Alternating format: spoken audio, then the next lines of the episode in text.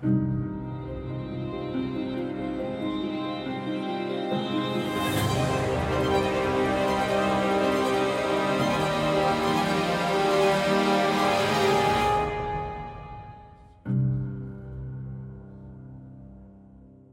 live in a world of heroes. My guess is you have a hero or two. Maybe it's a political hero, a financial hero, a business hero, an athletic hero. You have a hero, maybe more than one. And those heroes typically have extraordinary characteristics. Maybe they uh, have skills or abilities, powers that you don't have. So you look up to that person and you wish you could be like them. Little kids have superheroes, but as we grow, we keep heroes. We just transition them from one area to another. But here's an interesting thing when you come to the Bible, you also find some heroes in a sense. They stand head and shoulders above the others, but yet their qualities are different. They're ordinary rather than extraordinary. But God uses them to accomplish extraordinary things. God works through them to bring about extraordinary results, even though they're just ordinary like us. And so that's the good news, right? You may not have those abilities, those skills, those powers, and yet you can be used by God, as ordinary as you are, to accomplish some extraordinary things. Well, for the last couple of weeks, we looked at a hero, Abraham. He has flaws, had flaws, but God used him in amazing ways to point to Jesus, the ultimate hero. Well, this morning we're going to look at another hero from Genesis. This guy's from the end of the book. His name's Joseph. Now, some of you may know Joseph's story. Um, it's a long story in Genesis, kind of begins in chapter 37 and runs all the way through chapter 50. We're not going to do all of that, but we are going to read that, that section in chapter 50 that comes as the climax. So if you have your Bibles, turn to Genesis 50. If you use your phone, your iPad, or you just want to listen, uh, you're free to do that. I'm going to jump in at verse 15 and I'm going to read through verse 21. And this is the pinnacle of the Joseph story. Let's see what it says. When Joseph's brothers saw that their father was dead, they said, What if Joseph holds a grudge against us and pays us back for all the wrongs we did to him? So they sent word to Joseph saying, your father left these instructions before he died. This is what you are to say to Joseph I ask you to forgive your brothers the sins and the wrongs they committed in treating you so badly. Now, please forgive the sins of the servants of the God of your father. When their message came to him, Joseph wept. His brothers then came and threw themselves down before him. We are your slaves, they said. But Joseph said to them, Don't be afraid. Am I in the place of God? You intended to harm me, but God intended it for good to accomplish what is now being done the saving of many lives. So then don't be afraid. I will provide for you and your children. And he reassured them and spoke kindly to them. Now, we're going to kind of walk through that passage. In order to do that, we have to walk through a little bit of Joseph's life. Did you notice, though, at the beginning of it, it said that Joseph wept. Joseph's shedding tears. And if you've ever read through those chapters in Genesis uh, from 37 to 50, you discover that Joseph cries a lot. In fact, I think I counted this week, he cries like eight different times in those chapters. He's crying out to God when the brothers throw him in a pit.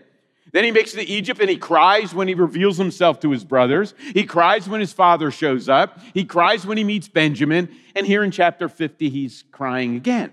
Joseph's tears. So here's my question Why is he crying in Genesis 50? Why is he crying? Well, do you want the short answer or the long answer?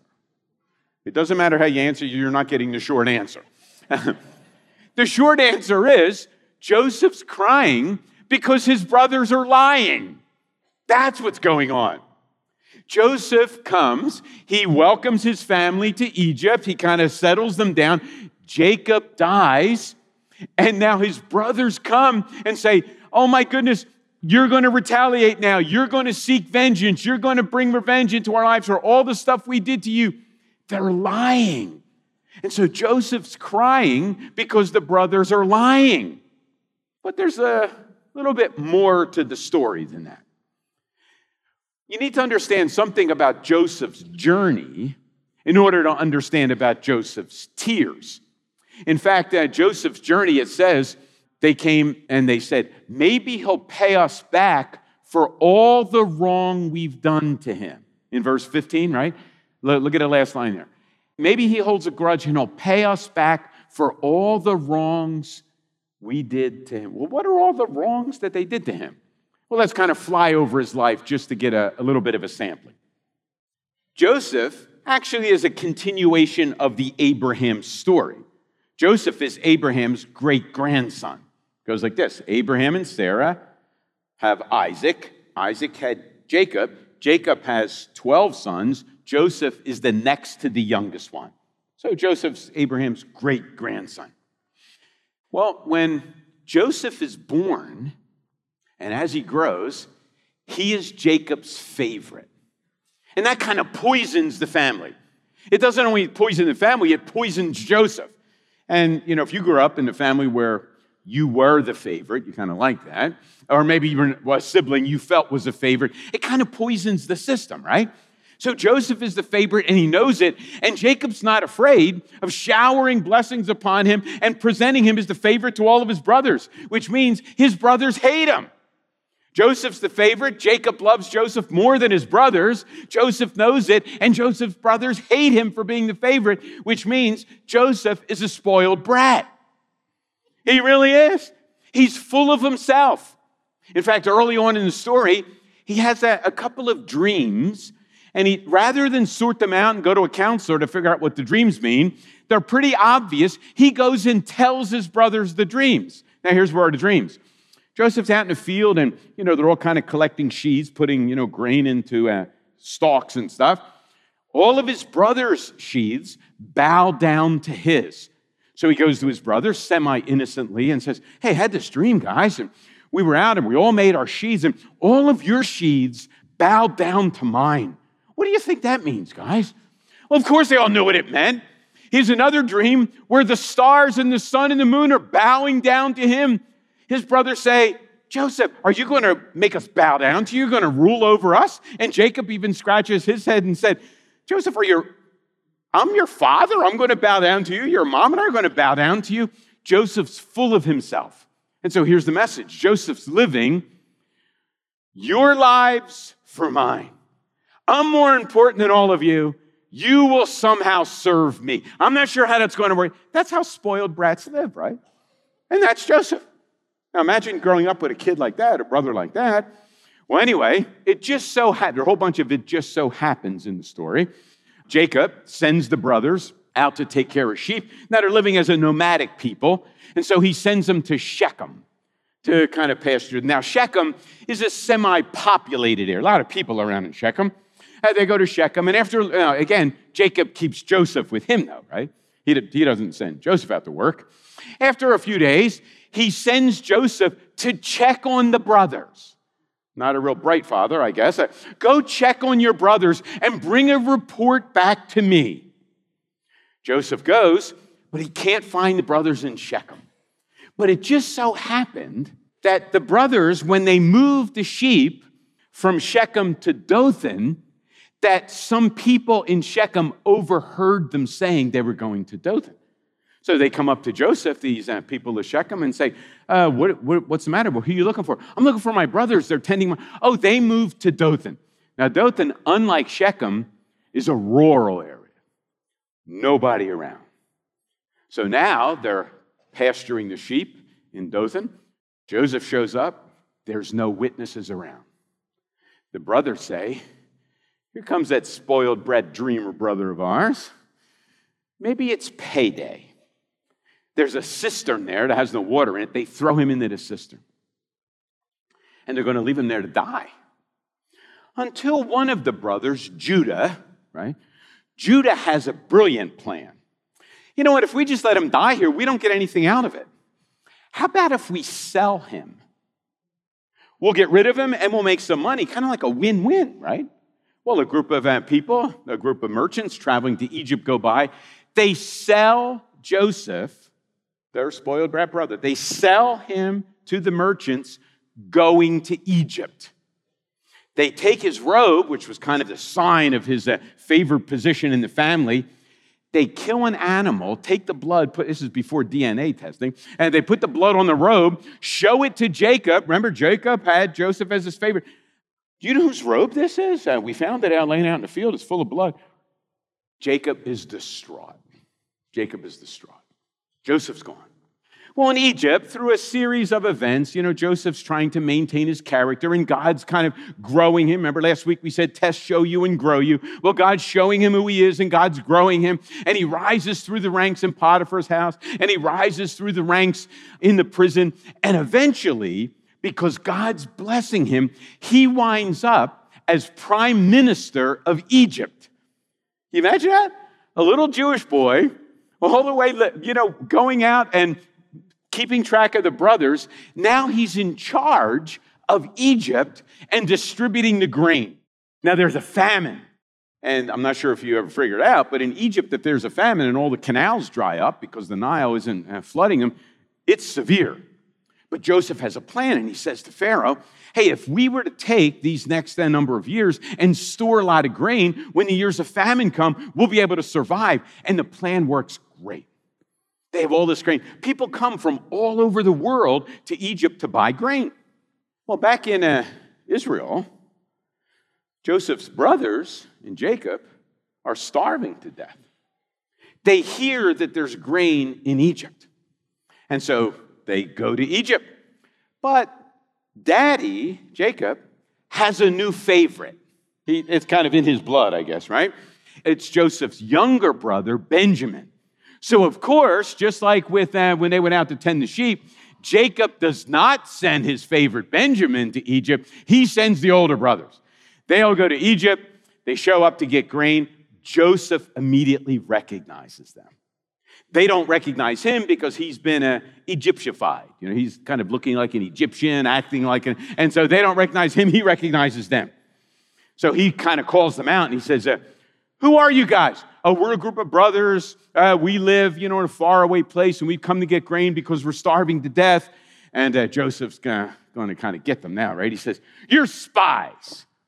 You're not here to buy grain. You're here to spy out the land, and you're going to come and take all of our grain. No, no, no, we really are. Well, tell me about your family.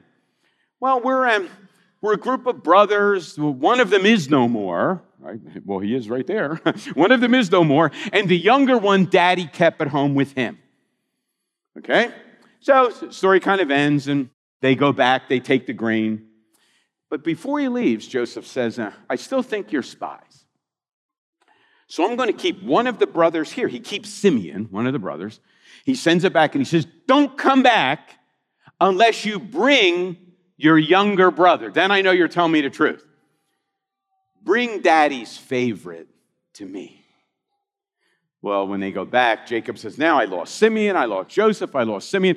Now you can't go back unless I send Benjamin. We're never going back. Well, eventually they run out of grain. Famine's still going on. The brothers say, Dad, we're starving to death. No, you're not going back with Benjamin. Well, eventually, because he has to, he relents and he sends Benjamin back with the brothers to get grain. Joseph will recognize them immediately and he's crying when he, we see he's not revealing himself yet. He knows them, they don't know him. He has a big feast for them.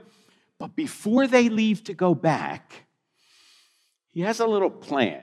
And what he does is he takes his goblet that supposedly he uses for divination purposes, and he shoves the goblet in Benjamin's sack of grain. They take off to go back. Soon after they leave, Joseph sends the cavalry out. Go and search the sack. Somebody stole my cup. Well, the brother, we don't have your cup. They're making it up. And the brothers even say, whoever's bag you find the cup in, if you find it, that person will be a slave. Uh oh, it's in Benjamin's sack. Now they go back. All the brothers go back. They're scared at that. What's dad going to do now? His second favorite, because the first one's gone now, the second favorite, he's not going to go back. Joseph then uh, reveals himself to his brothers. He says, I'm Joseph. And they're scared to death. But Joseph forgives them he speaks words of forgiveness, he does acts of forgiveness. And in the story, you see lots of transformation. Joseph obviously is changed in this, right? But what does Joseph say? Now, do you see why he's crying in Genesis 50? Jacob is now dead. Daddy's dead. The brothers say, uh oh, now that dad's dead, Joseph's going to make us pay for all the wrongs we've done to him. They're scared. Now, does that theme sound familiar? We heard it in Abraham for two weeks. We're hearing it again here. Fear drives doubt, doubt that God can keep his promise. So when you begin to doubt God, you trust yourself. So fear drives doubt in God, trust in themselves. They come up with a plan. And the plan is we'll lie.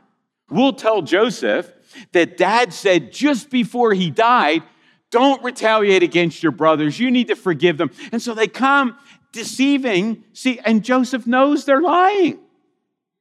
And he cries because they don't trust him, because they don't love him, because they really haven't changed.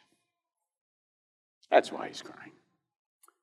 Now, what are his words? Let's uh, read them from the passage. Joseph said to them, Don't be afraid. Am I in the place of God? You intended to harm me, but God intended it for good to accomplish what is now being done the saving of many lives. So then, don't be afraid. I will provide for you and your children. And he reassured them and spoke kindly to them. You want to know how uh, Joseph could do that? Joseph could do that because he recognized his poverty and his wealth. I don't mean financial. He recognized his poverty and his wealth. Here's what I mean by his poverty. He says, Am, am I in the place of God? He recognizes that he has been in transition too. He was living for all those years. Your lives for mine, your lives for mine. And now they come and say, Joseph, is it still your life for ours? But no, Joseph's changed. He's recognizing he needed that forgiveness and he's living in wealth. He's been forgiven. He understands what all that's like. This morning, uh, when we gather backstage before the service, usually uh, one of the worship guys uh, has a little devotional thought and then we pray. So, Wayne this morning, uh, Wayne read a verse from uh, John chapter 15. I am the vine, you are the branches. If you, if you abide in me, you will bear much fruit. That's what Joseph's doing in this, in this passage with the words. He's abiding in God, right? He experiences and understands his own lacks. He also knows the great wealth. He's abiding in God, and now he's continuing that. That's what he's doing. He's not the hero pointing to himself. He's pointing to his relationship with God that overcomes his poverty, floods his life with wealth, and he's living out the gospel message before his brothers. Well, how is Joseph pointing then? To whom is he pointing? How's that working? Well, let, let, let me uh, tease out a few of the directional pointers in Joseph's life. And here's one Joseph is marrying together truth and love. It's hard for parents to do that. It's hard for brothers to do that. Joseph is pointing to a Savior that perfectly marries truth and love. Now, let's just for a minute think about if Joseph had truth but no love. Yeah, as soon as daddy was dead, he'd take them out, right? You, in, you intend to harm me, I'm really to harm you. You didn't kill me in the cistern, I'm to make you suffer now. That would be truth without love. What would it be like to have love without truth? Well, that's love, and oh, it's no big deal, don't worry about it. Let bygones be bygones. Um, no, it's truth and love, both of those things together. Good parents know there has to be love, but in the context of truth. There are consequences for thoughts, there are consequences for ideas, and there are consequences for actions. And if parents continually shield their kids from all of those consequences, you grow up like Joseph started, a spoiled brat. Truth plus consequences, truth plus love, bringing those things together. A second pointer Joseph obviously points to a savior of forgiveness. Put yourself in his shoes. Your life has been a living hell for years. That's where Joseph. Now he's sitting right on the, on the throne now, right? Second in command of Pharaoh. But how about all the years before that? His brothers were the immediate cause for all that mess in his life. Would you be quick to forgive him? Or would you have a little bit of a payday for them? He forgives them. Not just speaking words, he actually forgives them. Joseph forgives that's why he can take them through the process. Joseph forgives, and he's seeing if they are changed through the process. He's pointing to a Savior of truth and love. He's pointing to a Savior who actually forgives, but the forgiveness precedes the test. Picture it like this Suppose you, uh, you're a manager in a business, uh, you're a vice president, you have a bunch of team members working for you, and a couple of your team members aren't performing well. You know, they're not living out the values, their performances. What do you do? Well, you don't fire them immediately, right? You kind of mention it to them, yeah, you need to get your act together a little bit here. You do this, come up with some steps. Maybe you put them on a performance plan, lots of ideas. Eventually, after one, two, three, four, five strikes, whatever, eventually they get a pink slip and they're done. Is that how you handle your kids, parents? You don't give your kids a pink slip and throw them out of the family, do you? No, what do you do? You forgive, but in your forgiveness, you bring consequences. With you bring about that transformation because of forgiveness. Not in spite of it, not because you don't forgive, but because you do forgive. That's how the process works. Which brings us to the third thing Joseph's pointing to a Savior who transforms. Now, I know when you read the Joseph story, sometimes we think Joseph's life was just a constant. You know, he always, no, he didn't start out that way. He started out, your lives for mine, but now at the end, he's living my life for you. Somehow that got changed. But as you read those chapters, you discover another transformation story in the bigger transformation story. How about the character of Judah? Now, we haven't mentioned him yet. Judah is one of Joseph's older brothers. Judah is the one that came up with the brilliant idea to sell him rather than just let him die. Judah's the one who said, You know, we can make some money out of this deal. Rather than let him rot in the cistern, let's sell him to the slave caravan coming by. We'll make some money. We'll get rid of Joseph. It'll be a win win. That was Judah's plan. But by the time you get to the end, when Joseph says, Benjamin stays as my slave because the cup was in his grain sack, Judah says, It will absolutely destroy my father if Benjamin does not come home. Therefore, take me as your slave and let Benjamin go home. Does that sound familiar? Joseph's changed, Judah's also changed.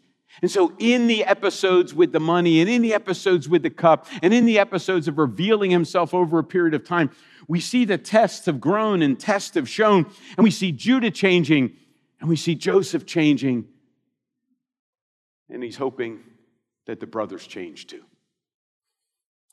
Joseph points to a God of truth and love, a Savior that forgives, a Savior that transforms, and a Savior that reassures. Now, let me uh, just kind of help you understand the bigger picture here. Joseph reassures his brothers, and in a sense, he's saying, Guys, you're alive in Egypt. Even though there's a famine throughout the whole land, you're alive in Egypt because Pharaoh loves me. Isn't that right? The brothers are not alive because Pharaoh loves them. Pharaoh loves Joseph, and Pharaoh's indebted to Joseph. And since the brothers are related to Joseph, they're covered with that protection and reassurance. Why do we need to be reassured? Why did the brothers need to be reassured? Because we forget. And so all the time they were living in Egypt, all the time they're being provided for. It's easy to forget. Now that dad's gone, he's not going to take care of us anymore. But that sounds like our story, doesn't it? Do you forget? We've got a Savior that reassures. We've got a Savior that not only speaks the truth in love, that brings together forgiveness and transformation. We've got a Savior that continually reassures because we continually forget. God the Father loves the Son. And all those that are related to the Son are loved by the Father because they're related to the Son. The story of Joseph is a clear pointer to the ultimate hero of the scripture. It's not a pointer directly to Joseph. Joseph is energized by the one he's abiding in. Joseph is pointing to, just like all biblical heroes, ordinary people that accomplish extraordinary things as they abide in Jesus and allow that glorious message and power to flow through them to the people around them. We have the privilege of being and doing that same thing to experience, right? The power and forgiveness, recognizing our own poverty, but recognizing the wealth that we have in the gospel. And we can be heroes as we point to the ultimate hero, just like Joseph does. Let's pray. Father, we thank you for all of these stories, all these characters in the Old Testament, the people in the New Testament. Rather than drawing attention to themselves, they're drawing attention to the truths, drawing attention to the viability, to the power, to the grace of the gospel. Lord, I pray that you'd help us to live lives of truth and love, to live lives of forgiveness, experiencing that forgiveness and then extending that forgiveness. Lord, help us to live lives of transformation, not somehow screwing up the courage and discipline to be uh, transformed, but being transformed as we look to the ultimate hero. Lord, help us, like Joseph, like Abraham, like the other heroes of the Bible, to point to the ultimate hero, the one who brings forgiveness, truth, grace, forgiveness, transformation to us. We pray in his name. Amen.